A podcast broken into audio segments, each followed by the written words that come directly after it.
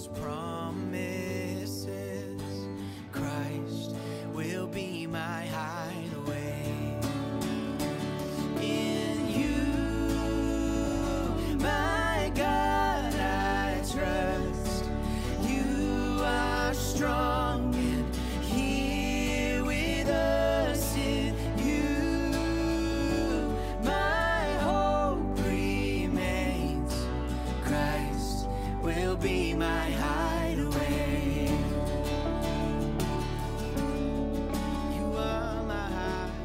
Hello, everyone. I am Paul, and I will be hosting today's episode of Christ is the Cure.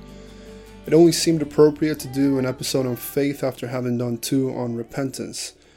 As I hope all the listeners know by now, faith and repentance are two sides of the same coin. So much of what could be said in this episode would simply be a repetition of the episodes on repentance that I did. Having said that, this will not be a very long episode. I myself have sometimes asked, in the context of justification, what is faith? Like, can you put a finger on it? What is this that we refer to as a means to grab a hold of Christ and his work for us?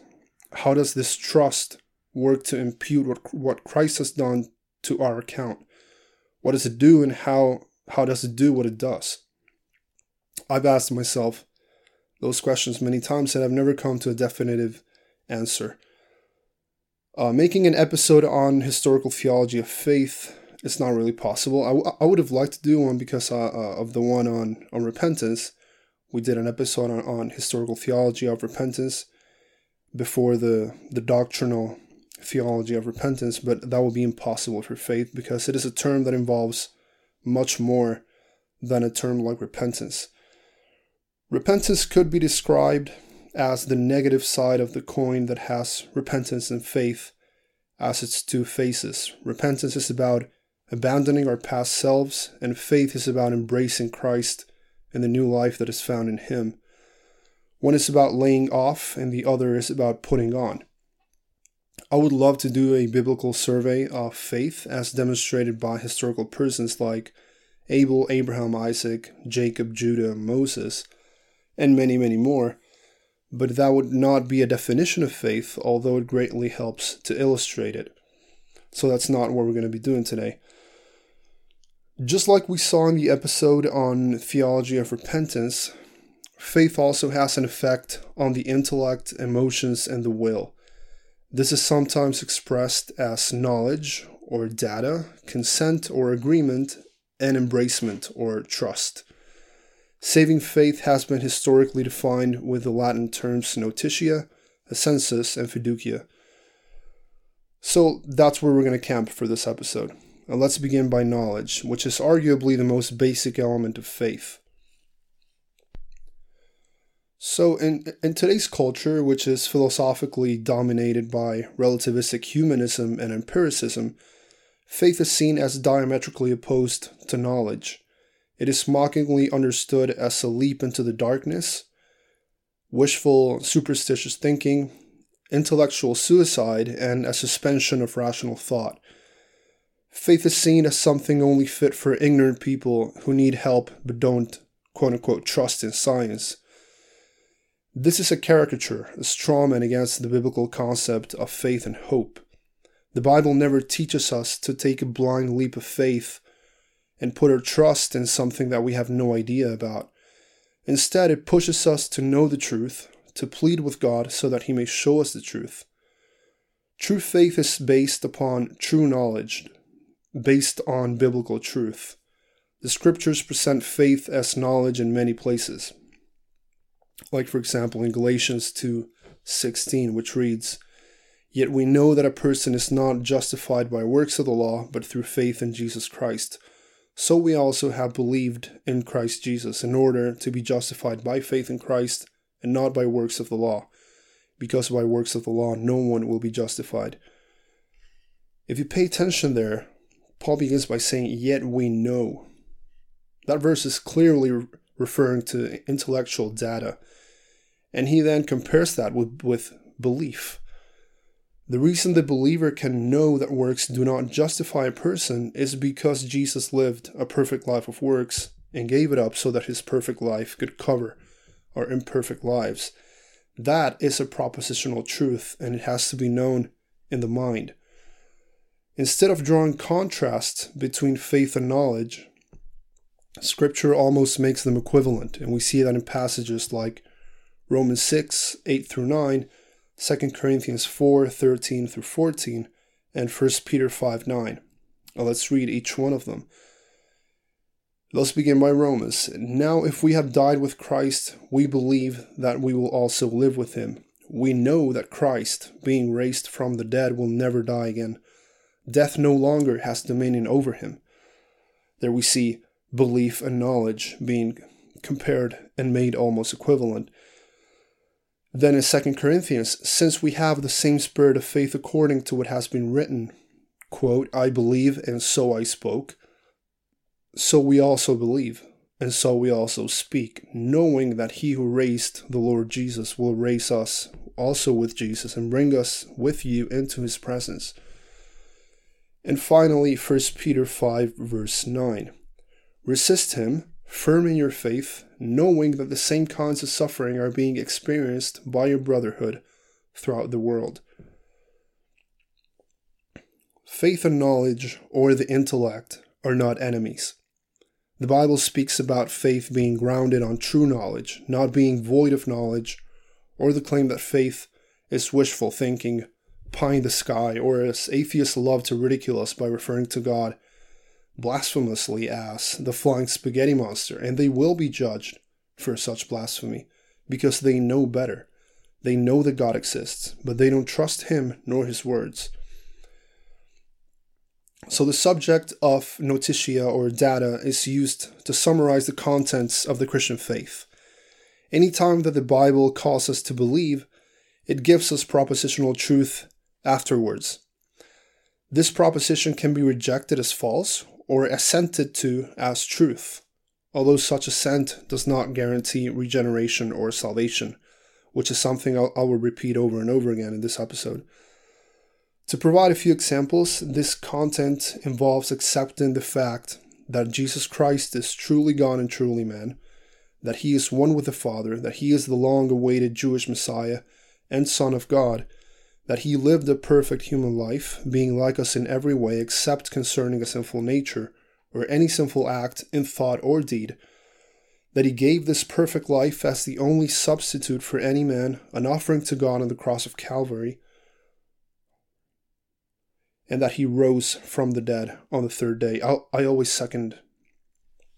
I, I, I catch myself with Calvary. I sometimes confuse it as cavalry.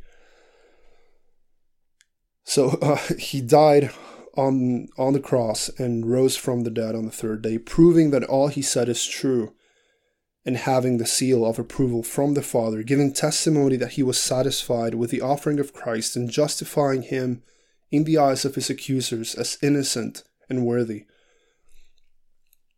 The Apostle Paul expounds on all of this in Romans 1 through 11, as all of you probably know. In the last chapter of this exposition by Paul, he writes that it is impossible to believe in, the gospel without first hearing it. This involves the data that, that is being transmitted through words, and the words of the gospel convey information that is factual and historical, and it should be understood and embraced as such.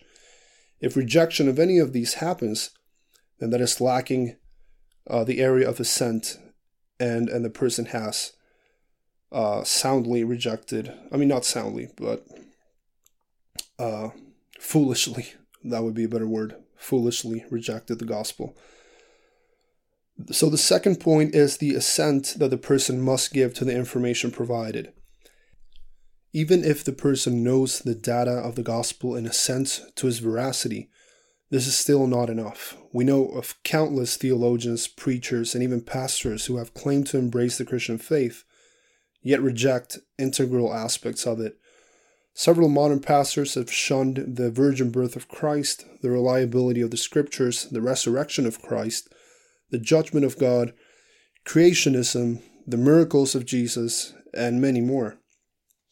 Other pastors and theologians have embraced woke ideology that prompts them to set aside sound biblical teaching in order to further their ideological agenda. Then we also have other people who have heard the truth of the Bible and have even been raised in Christian families and have been surrounded by the light of Scripture, yet they still reject the truths of the Bible, or in many other cases, they give hearty assent to them, but it does not change their lives. I know many people like this. These truths do not become the source and fountain of their minds. I personally believe the latter group of these will suffer a, an extremely harsh judgment. I have close relatives that, that know every truth of the gospel, but they do not embrace them, although they do give assent to them. They believe them and they, they claim to, to hold to them, yet it doesn't, it's clear by their lives that it doesn't change them. They don't embrace it. They fail to repent and they fail to put their trust in these truths the intellectual aspect of faith is there, and there might even be some emotional reaction to the content of the faith, but the will does not embrace them. It takes too much to believe them, too many sacrifices are involved. The beauty of Christ is not seen, as Satan blinds the eyes of faith and darkens the mind and the heart. The pleasures the world offers surpass what God has to offer in the minds of, of these people. I was one of them, and I, I'm absolutely sure that you were also. So, the instances where the intellect comprehends and the emotions are touched, but the will remains immovable, is a perfect illustration of the parable of the sower. The seed sprouts, but the thorns choke it out and, and it dies. The world is too valuable for these people to renounce it, and the cares of the world and of the sage end up choking and killing the seed. It does not go deep enough. In order for the seed to grow, the heart must gladly assent to the information provided as it sees the surpassing worth of Christ and the utter garbage that this world has to offer in comparison. The truth must be known and it must be believed. Assent must be granted. The person must recognize that what he or she is hearing is the truth and whatever differs from this is a lie. Assent can also be described as a type of certainty or assurance. The one explicit definition of faith given in the Bible is found in Hebrews 11 verse 1 and it uses the words the word, sorry, assurance. Now faith is the assurance of things hoped for, the conviction of things not seen. Interestingly enough, the word assurance here is translated from the from the Greek hypostasis, which many it may ring a bell to many of you regarding the the Chalcedonian doctrine of Christ's hypostatic union, which is the term used to declare Christ's two natures united in one per, in one person. This word is really confusing historically because it went through several different meanings thanks to Greek philosophers and Christian debate after that. And it, and the word itself being used by heretics also. The prefix hypo or hypo, as it would be said, uh, pronounced in English, means under, and stasis can be translated as to stand. So hypostasis in this context, as it is translated as assurance, can mean to stand under. It's probably referring to a foundation upon which something is built. It seems that this verse from Hebrews refers to a supernatural certainty, and it takes us through various historical characters that walked by faith. This begins with creation, which had no witnesses other than the Trinity who created everything that is. It appears that angels were not even there to see God's creative power. So, how do we know God made all things? The answer is by faith, by trusting in God's own words about how He made everything that exists. We have this assurance that God made all things because we stand under the authority of His Word and place our trust there. Even though we did not see the creation of the world, we believe it happened the way God tells us it happened. Abel is said to have offered his accepted sacrifice by faith, and we can see how it was by faith when we realize that there were no ceremonial laws to guide Abel to provide a pleasing sacrifice to God. He did so by faith. Not sure if any of you have, have heard this, but it is said by some theologians that rain did not fall until Noah's time, until the flood. Maybe that explains why the text reads, By faith Noah, being warned by God concerning events as yet unseen. Noah did not see the flood coming, but he had the assurance that came from God himself that it would. So, trusting God, he built the ark. Abraham, who was literally a nobody, he was a fatherless pagan worshipper way east of the land of Canaan. But one night, he was called by the true God to leave everything and to head to the west, to the land of Canaan, and so he did, by faith. In the same way, Abraham offered up Isaac, trusting that God would not fail in his promise and would, and would have to raise Isaac from the dead if necessary. So he shows how he walked by faith. Also with Moses, as stubborn as he was when he when God first called him, he went by faith to face Pharaoh and called all the plagues upon Egypt. By faith, he led Israel into the wilderness, trusting that God would provide for them, although he could not see that. We could go all through Hebrews 11, but the point is, assenting to the propositional truths in the Bible is not enough. Abraham could have agreed with God and assented to what he heard from him, but that did not guarantee action from his part. He could have not gone to the land of Canaan. He could have stayed there in, in Ur of the Chaldeans. He could have not offered up Isaac on Mount Moriah. He could have just said, No, I, I, I want to keep my son, my only son. But he did so by faith. He worked out his faith, we could say. And the same is true of every other character found in Hebrews 11. Assent to the truth of the gospel involves an acknowledgement that we cannot rid, rid ourselves from our sin and its inevitable judgment. We need Jesus and his atoning work. Nothing else will save us, nothing else will satisfy our souls. Sadly, as noted before, recognizing these things as true does not make one saved. And the last point we will touch upon is the area of trust, also known for its Latin term fiducia.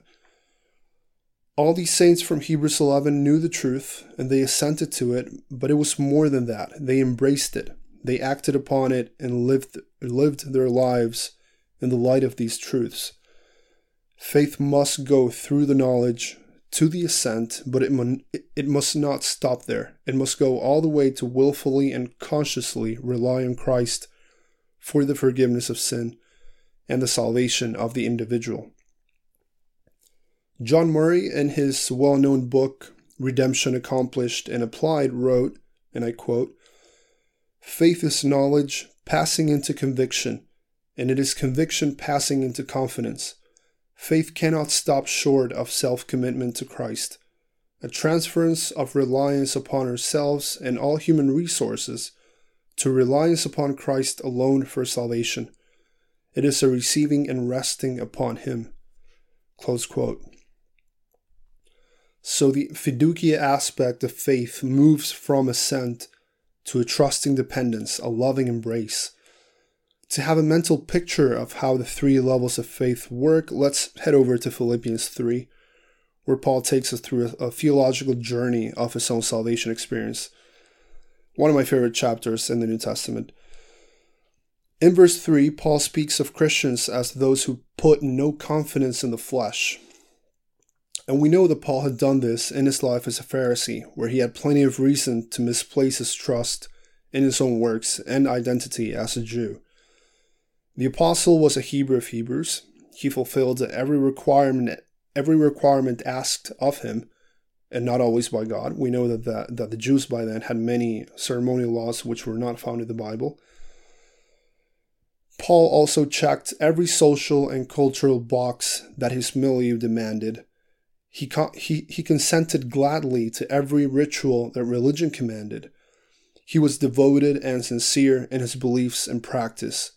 As we know from, from Romans 7. But in verse 7 of Philippians 3, we read, But whatever gain I had, I counted as loss for the sake of Christ. This is a wonderful illustration of saving faith. All of the credentials that Paul had as a Pharisee ended up being nothing when confronted with the light of Christ. He counted it all as garbage so he could attain the knowledge of Christ, which surpasses all things.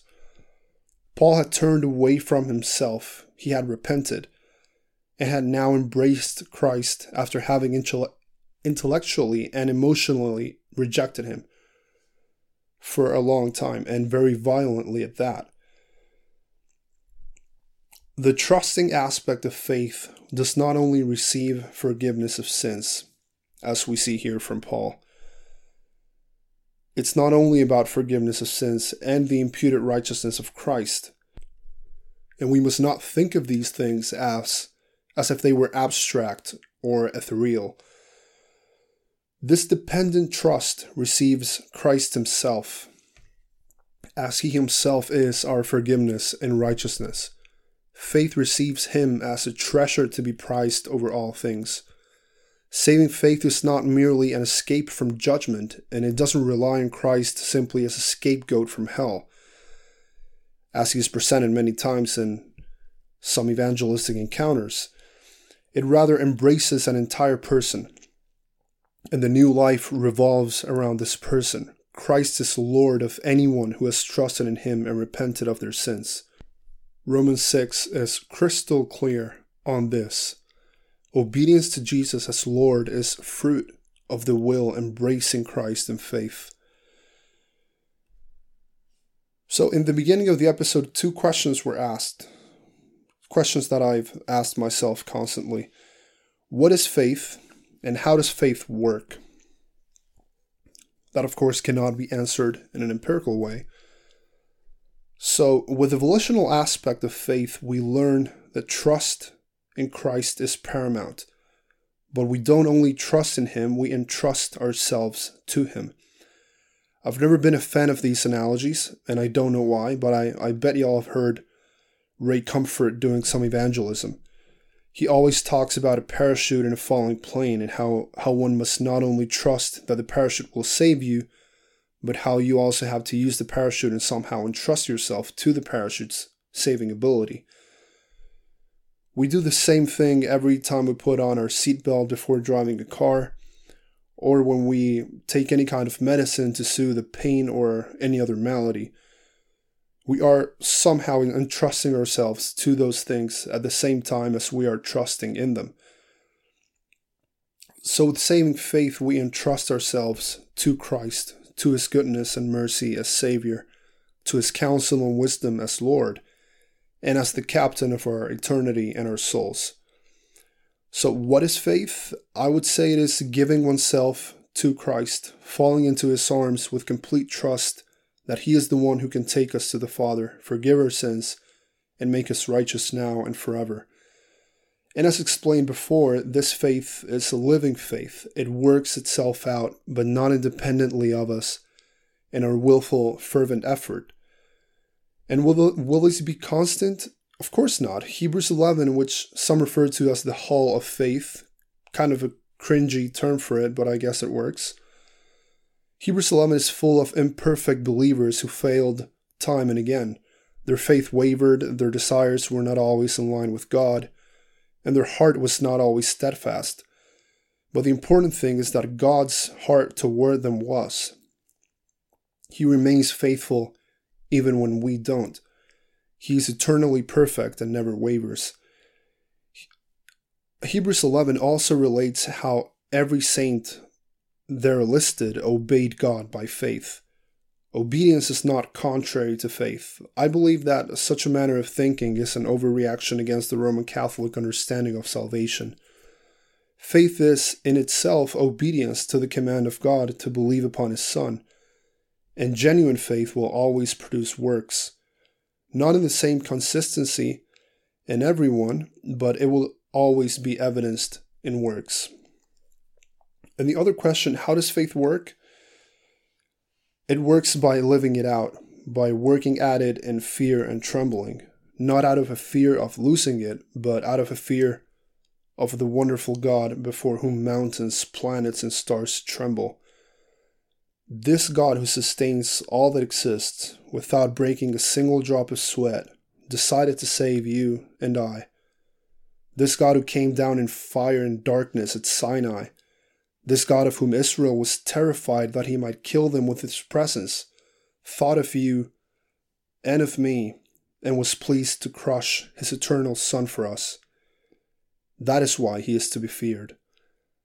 This God is also not capricious, he isn't needy. He does not demand things in exchange for something. He only asks us to trust in His provision. The credit belongs to Him, and He loves us too much for us to make an idol out of ourselves or out of any other creature. That is why faith works by trusting God, trusting that only He could achieve such a feat as salvation. Reliance upon Him gives Him all due honor and glory.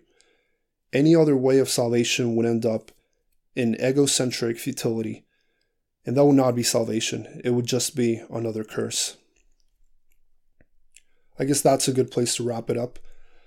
Thank you, everyone, for listening to this wonderful podcast and for supporting this ministry. God bless you.